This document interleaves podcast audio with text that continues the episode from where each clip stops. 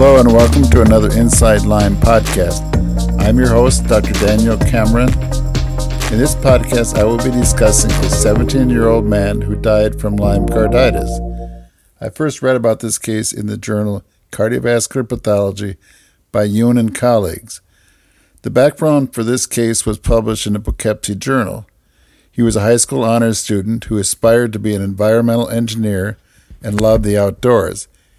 He had just returned from a two week stay at a camp in Rhode Island, a state that is endemic for Lyme disease, when he felt ill.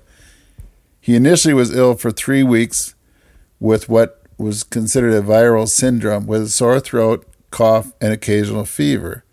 His doctor thought there were nonspecific symptoms of upper respiratory infection. His tests were negative for strep, Lyme disease, and anaplasmosis. He subsequently developed lightheadedness, photophobia, and diarrhea. However, 12 days after his initial visit, he was found unresponsive on his lawn. Within hours, he passed away. The autopsy showed evidence of Lyme disease. The autopsy showed an enlarged heart. The spirochetes that caused Lyme disease were found in the young man's fresh liver and myocardial tissue. Spirochetes were also found in the lung and brain tissue using histologic and PCR evidence.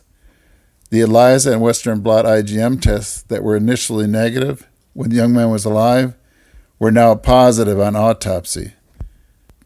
The cause of death was fatal Lyme carditis. The authors highlighted the dangers of relying on laboratory tests, which I agree.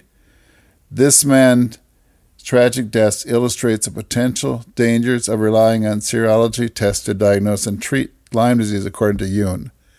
The authors added, it also underscores the ongoing confusion among clinicians over the accuracy and reliability of such tests, specifically the ELISA and Western blot.